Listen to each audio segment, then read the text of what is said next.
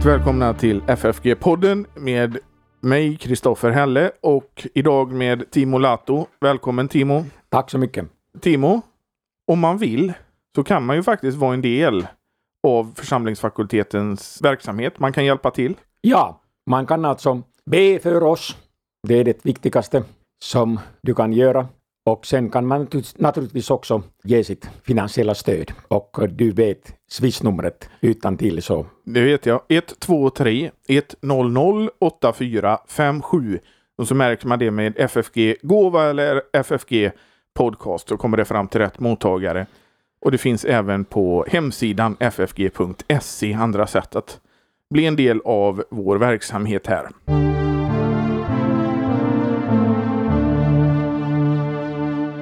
Ja, Timo. Jag och du vi gjorde ett avsnitt med uh, vår vän Naomi Shimasaki för ett tag sedan. Ja, det var en mycket livlig och intressant diskussion. Tack för, för detta samtal och, och roligt att, att vi kunde inspela det. Vi, vi var ju inte riktigt beredda på någon av oss hur det skulle bli tror jag. Nej, nej, nej det, det var alltså inte, inte alls planerat utan, utan det, det, det, blev, blev på det viset och, och, och det var en jättefin diskussion och jag högaktar alla, alla sådana teologer som kan sin sak och tyckte att det var alltså en, en mycket fin diskussion på alla möjliga sätt. Vi, vi ska ju inte fortsätta själva den diskussionen idag. Nej.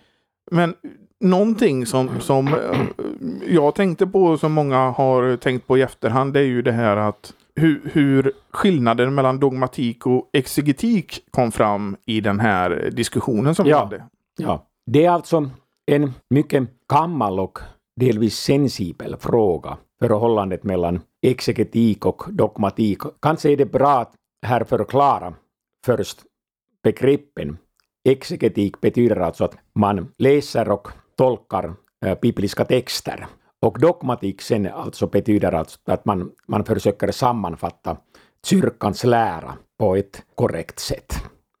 Och när det nu gäller alltså denna, detta förhållande mellan exegetik och dogmatik så alltså på något sätt alltså exegeterna i allmänhet är jätteallergiska mot allt det som dogmatik heter. Och de vill ofta alltså liksom betona sin objektiva inställning till Bibeln på det viset att att, det inte, att Bibeln inte har någonting med dogmatik att göra. Och att sen tänker man att vi exegeter, alltså att vi liksom kommer till baka till källorna och vi vet den djupaste sanningen och vi kan sen alltså säga att, att en stor del av den kristna läran och dogmatiken, alltså det, det baserar sig på en from fantasi. Och sen åter alltså dogmatikerna alltså, de, de sen alltså på något sätt har blivit allergiska mot exegeter på det viset att, att de tycker alltså att exegeterna, exegeterna inte har no, något vettigt att säga, och, eller om de säger något vettigt så, så, så alltså det är sådana sporadiska saker och ting och eh, det blir ingen större enhet, utan det är, det är bara sådana synfallsvinklar och, och man liksom delar Bibeln in i olika avsnitt och ofta tolkar texten så att man går bakom texten. Och då, då har alltså många som äh, jobbar med dogmatik, de har alltså jättestora tvivel på, på exegetiken och, och det, det är alltså sådana saker och och fråga, frågeställningar som kretsar här och, och det måste vi bli medvetna om där vi diskuterar denna fråga därför att, att det är alltså inte en enkel fråga och det finns alltså så många fördomar att nästan skulle jag säga att, att detta samtal är, är nästan dömt till, eh, till ett misslyckande därför att det finns så, så, så många fördomar. Men vi, vi gör ett gott försök, må Gud hjälpa oss. Men vi, vi ska också säga då att, att dogmatik, det är en del i systematisk teologi. Ja. Så det är en underavdelning eh, till det kan man säga. Ja, ja. och, då, och då, då alltså koncentrerar man sig på den kristna läran och, och, och det som, alltså, som, som kyrkan företräder och, och alla, alla läror och, och sådana synpunkter. Sen, sen, funderar jag på om du egentligen är rätt person att ha det här avsnittet med, för du är ju inte den typiska exegeten på det sättet, för du är, är, tänker ju väldigt systematiskt. Ja, och, och alltså, alltså... Vi kanske ska tillägga att du är ju exeget, Timo. Ja, jo, det, det, det är jag och, och sen, sen har jag också alltså jobbat med klassisk filologi och klassisk filologi jobbar mycket med, med språket och jag tycker alltså själv att, att när man alltså jobbar med, med, med språket och vill verkligen alltså läsa texter och djupanalysera dem, så, så får vi alltså där en gemensam basis för exegetik och, och dogmatik. Att vi, vi jobbar med, med språket och när vi förstår språket så för, förstår vi innehållet och dessa bärande tankar i den bibliska texten. Det är ändå det intresset och den, det sättet som du ser på det på ett mer systematiskt sätt. Det inte kanske är direkt kännetecknande för alla exegeter som du beskrev innan, där du egentligen beskriver två ytterligheter inom exegetiken och dogmatiken. Ja, ja alltså att, eh, just alltså att om, om exegetik alltså bedriver en, en, en sådan forskning eh, som liksom går bakom texten och även om det står skrivet så här så tycker man alltså att här bakom ligger några okända källor. Och sen börjar man alltså fantisera lite om, om dessa källor och för, försöker alltså bygga upp olika teorier och så. Och en sådan exegetik som går bakom texten och liksom eh, sen vill också skapa splittring i dessa bibliska texter, att man liksom delar textmassan i olika bitar och säger att dessa bitar kommer från den där källan och dessa uh, andra bitar, textbitar kommer från en annan källa. Och sen börjar man alltså tolka dessa spekulativa källor bakom texten. Och sen kommer man till vissa slutsatser att det blir alltså så spekulativt från början till slut att en sådan exegetik, alltså jag, jag har alltså tappat mitt förtroende för en sådan exegetik totalt. Det är det alltså bara nonsens ofta och det bästa beviset mot en sådan exegetik det är det här att när man jobbar med vetenskapliga metoder då borde man komma alltså till likadana forskningsresultat. Men när det gäller alltså exegetikens område så är det ofta så att en viss professor kommer till vissa forskningsresultat och hans egna elever sen alltså efterapar honom och säger ungefär detsamma. Men sen alltså någon annan professor vid ett annat universitet, han alltså inte alls kommer till samma forskningsresultat och då, då börjar man så ana att där har vi nu alltså sådana metoder och sådana forskningsförsök som, som går bakom texten och allt börjar liksom haja hit och dit och dit. Och det blir, blir alltså ingen riktig eh, diskussion och inga riktiga forskningsresultat. Det mest talande är väl det som man kallar för Q-källa här, eh, till exempel i nytestamentlig exegetik. Det, det är alltså ett exempel på en, en källa som vi inte har funnit, men vi förutsätter att det har funnits en sån källa.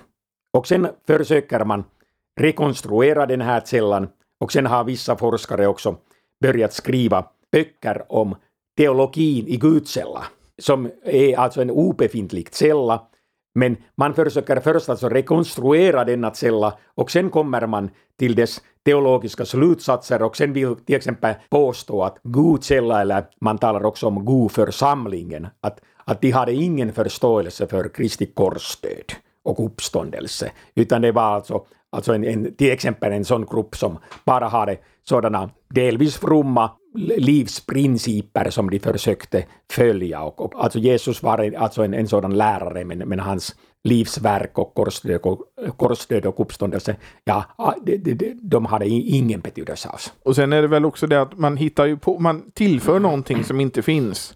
Och så räknar man med den och så tillför man någonting till som inte finns och så ja. räknar man med den. Och till slut så har du ju hur mycket som helst som inte finns men som man måste räkna med. Ja, och, och till exempel alltså en populär version av, av denna, om jag får säga en populär version av denna skräpforskning. Eh, det är liksom da Vinci-koden. Alltså att det är ett typiskt exempel på, på en sådan forskning som, som egentligen har inget värde alls det, blir ju det är ju nästan lite snaskigt, eller vad ska man säga? Ja, ja. Så att, att eh, de som alltså vet lite mer och, och känner till bakgrunden också, så att när man börjar alltså sen fantisera om, om, om alla möjliga saker och, och att, alltså att Jesus var gift med en kvinna eller flera och de har fått gemensamma barn och de har spelat en, en viktig roll i världshistorien och sen alltså Alltså det, det, det lönar sig inte att fortsätta en sådan diskussion äh, jättelänge. Men problemet är ju att det är sånt som fastnar hos folk. För det kan ju om man märker, möter sekulära människor så tar de det för en sanning. att Jesus var gift. Jo, och särskilt nu alltså när man har sådana hemligt stämplade teorier och, och alla möjliga teorier om konstigheter och man påstår att det finns alltså en grupp människor som vet det som ser bakom kulisserna. Och, och sen, sen alltså börjar räkna med sådana fantasier. Så um, jag kan alltså mycket väl förstå att, att många tycker sen alltså att också kyrkan har försökt dölja vissa utombibliska källor som avslöjar kyrkans lögner och sådana, men, men alltså, det är alltså inte, inte i, i så fall är det inte fråga om, om en allvarlig och trovärdig forskning. Men om, sen om man tittar då på det här med dogmatik så, så kan man ju säga att vid reformationen så kom det ju en ny form av dogmatik. Den dogmatiken som, som var innan den var ju så tätt knuten med Rom och det här mm, sättet med tradition och olika konstigheter som fanns där. Men vid eh, reformationen så kom ju särskilt, vill jag lyfta fram, Låsi-metod till exempel som vi har talat om här i podden och som eh, vi har gjort om Melanchtons Låsi Communes ja. och sånt där. Där man ser vad Bibeln säger och, vad, och så läser man ut vad Bibeln lär. Mm. Det är ju en mer, vad ska man säga, hur man får fram den här läran. Titta på de här olika ställena. Men jag upplever ibland att exegetiken kan eh, vara att mm, det, det, kan vara en bra hjälp till att få fram den här läran om man använder exegetiken rätt. Ja, e, exakt om man använder exegetiken rätt och alltså inte läser bakom texterna eller mellan raderna och inte heller alltså bedriver en, en, en sådan, låt oss säga en sådan atomistisk forskning. Att det finns alltså ingen helhet utan bara sådana sporadiska detaljer och det är omöjligt att sammanfoga någonting. Då, då kan man alltså inte få någon större hjälp via exegetiken. Men sen alltså när det gäller dogmatiken så, så alltså, och just alltså det, det som du så fint har påpekat, att mm, reformationen åstadkom en ny dogmatik också. I Rom äh, har man alltså bedrivit en skolastik teologi och använt skolastiska metoder som till en stor del går tillbaka till utom bibliska tankegångar och inte minst då för tiden alltså Aristoteles filosofi. Och Aristoteles filosofi fick sen alltså styra kyrkans läsning av Bibelns texter och Aristoteles teologi, alltså äh, filosofi är helt främmande för teologi och Bibelns värld äh, i, i, stor utsträckning. Och om man alltså kommer alltså utifrån och tar äh, utifrån sådana läsinstruktioner att så här ska vi läsa Bibeln, vi ska använda Aristoteles huvudtankar och, och liksom pressa det bibliska materialet in i hans system. Så kan det bli alltså hur tokigt som helst och det var liksom problemet på 1500-talet och tidigare. Melanchthon skriver ju i Låsi kommunes där att i, i, i början så var det Platon som ställde till det och sen kom Aristoteles och ställde till så att filosofin, jag tror till och med han säger förpestat Melanchthon, ja. eh, teologin. Jo, och Luther säger alltså jättehårda ord mot sådana tendenser där man försöker alltså sammanblanda filosofi och teologi. Och han då alltså äh, säger att förnuftet i sådana fall är liksom djävulens hora. Att, att det liksom leder vilse alla de teologer som bedriver en sådan metod, men annars alltså menar Luther att vi ska använda vårt förnuft som Gud har skapat. Sen finns det naturligtvis också sådana trossatser som förnuftet inte kan äh, förstå, men vi får ändå tro, därför att tro sätter sin tillit till Gud och räknar med Guds möjligheter som äh, förnuftet inte kan förstå. Men om man tittar, du pratar om exegetikens dike där med att man skapar källor och, och ser bakom texten. Ja, så blir, läser mellan rader också, ja, allt det där. Så blir ju dogmatikens dike filosofin. Eh, ja, och, och, och också, också sen alltså idag alltså att man, man liksom, dogmatikens fara är det här att man liksom läser Bibelns texter, varför inte? Också dogmatiken alltså läser Bibelns texter och man formulerar kyrkans lära, men inte alltså utgår ifrån Bibelns egna tankar eller inte, inte nödvändigtvis utgår ifrån konkreta bibliska texter, utan man alltså kommer med en färdig huvudtanke eller en färdig princip, en filosofisk trend eller, eller bara det här att vi kan till exempel ta, ta det här att börja alltså tolka Bibelns texter utifrån det här att kärlek är bra. Och sen, sen börjar alltså dogmatikerna komma till sådana slutsatser att, att det som jag tycker inte hänger ihop med kärleken, då ska jag klippa bort. Och sen alltså att om det är något som jag tycker inte passar ihop med min förståelse av kärlek, då ska jag omtolka dessa bibliska texter. Och småningom alltså uh, hamnar också sådana dogmatiker till sådana resultat som egentligen inte har någonting med Bibelns eget budskap att göra, utan uh, dogmatikerna har kommit med sina principer och sen omtolkat Bibelns texter och, och, och Bibelns hela budskap utifrån dessa främmande ta tankar. De lägger ju ett raster över hela eh, bibeltexten. Ja. Som gör att man lägger munkavel på bibeln helt enkelt. Ja, ja. Och, och det är alltså det, det stora problemet och, och därför skulle jag säga att alltså när, när jag sa det i början att, att det här är alltså en sensibel fråga och, och, och det finns alltså jättesvårt att, att föra ett sådant här samtal mellan exegeter och, och dogmatiker. Att man kan alltså förstå alltså att om exegeterna läser bakom texten och mellan raderna och, och de skapar källorna som, in, som är obefintliga och sen kommer dogmatikerna och, och, och de kommer med dessa äh, utombibliska principer och äh, tolkningsperspektiv och tolkar Bibelns text. Så just det som du säger alltså att vad är Bibelns budskap? Hur får vi fram Bibelns budskap? Och det här är detta stora problem och jag tror också alltså att när det sen alltså gäller dessa diskussioner också i bekännelsetrogna kretsar så har vi alltså um, faran att vi liksom väljer antingen exegetik eller dogmatik. Och sen har man alltså fördomar mot exegeter och man vill alltså sen alltså bara bedriva alltså en dogmatisk forskning eller tvärtom bara uh, en, en exegetisk forskning. Det är liksom faran att, att, att sen också alltså i, i, i dessa så kallade bibliska kretsar eller i bibelbältets område eller i bekännelsetrogna grupper att exegetik och dogmatik alltså det är svårt att se, se dem uh, och uh, sammanfoga dem ihop.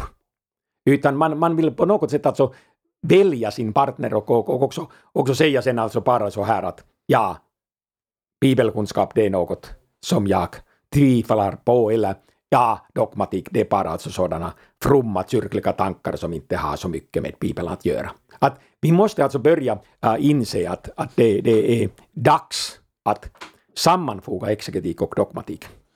Men om man säger så här, dogmatiken, eh, rollen för dogmatiken är ju att det ska spela roll i människors liv, att man bekänner och lär någonting. Och jag vet att det som jag hade svårt för med exegetiken, det var alla de här trådarna. Att man drar trådar fram och tillbaka och till slut så är man nästan snurrig för att man eh, måste hålla koll på allting hela tiden. Och där var det så, och där var det så, han var ja. där och han var där. Och den texten var skriven då, och den forskaren säger att den är skriven då, och då måste han ha varit där. Och så, och så har du dratt så mycket trådar så att det blir väldigt svårt att eh, att det spelar någon roll i människors liv, så som dogmatiken gör till exempel. Att du lär mm. att Jesus är Guds son, vår Gud, vår frälsare, som har dött för oss på korset. Ja.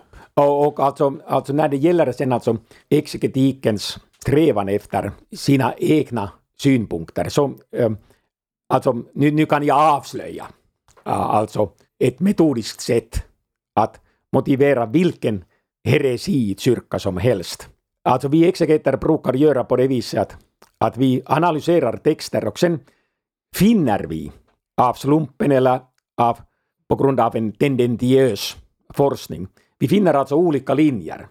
Paulus skriver så här. Johannes har en lite annorlunda synpunkt. Sen Jesus har sagt något. Och sen har vi äh, Jakob som ställer sig bakom en viss synpunkt och, och sen har vi Petrus som har en ny linje. Och vi finner alltså sen alltså, äh, vi, vi exegeter ofta alltså olika linjer. Och sen naturligtvis, det tillhör sakens natur, att dessa linjer är lite mot varandra, eller åtminstone skiljer sig från, från varandra. Och sen en av dessa linjer, konstigt nog, är just den linje som vi vill ha idag. Och sen kan vi säga alltså att nu väljer vi Johannes linje eller Paulus linje eller, eller vi väljer Hebreerbrevets linje och sen kommer vi till slutsatsen att eh, vi är bibliska. Vi har alltså olika linjer i Bibeln och vi väljer en linje och sen kan vi säga att nu ska vi införa denna förnyelse i kyrka därför att det härstammar från Bibeln. Och det är liksom på det här viset vi ofta tänker när exegeter vill liksom motivera någonting i dagens kyrka. Och det är ofta just sådär att vi plötsligt märker att en biblisk linje är liksom den linje som vi vill ha idag. Och sen väljer man den. Och när man har alltså sett det här flera gånger så börjar man alltså inse att det här är en tendentiös tolkning av Bibeln. Och man märker liksom det här att, att, att på något sätt man börjar alltså i sitt innersta förakta till och med ett sådant sätt att bedriva exegetik. Och jag, jag på något sätt jag skäms över att exegetik som jag själv företräder, att vi har sådana här tendenser inom, den exege, inom det exegetiska området.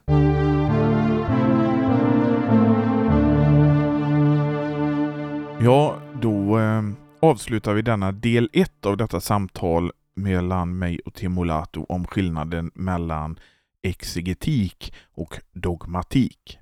Och är det så att eh, du vill vara med och vara en del av den här poddens och församlingsfakultetens arbete, ge gärna en gåva på Swish. Numret är 123 100 8457 och så märker man det med FFG Gåva eller FFG Podcast.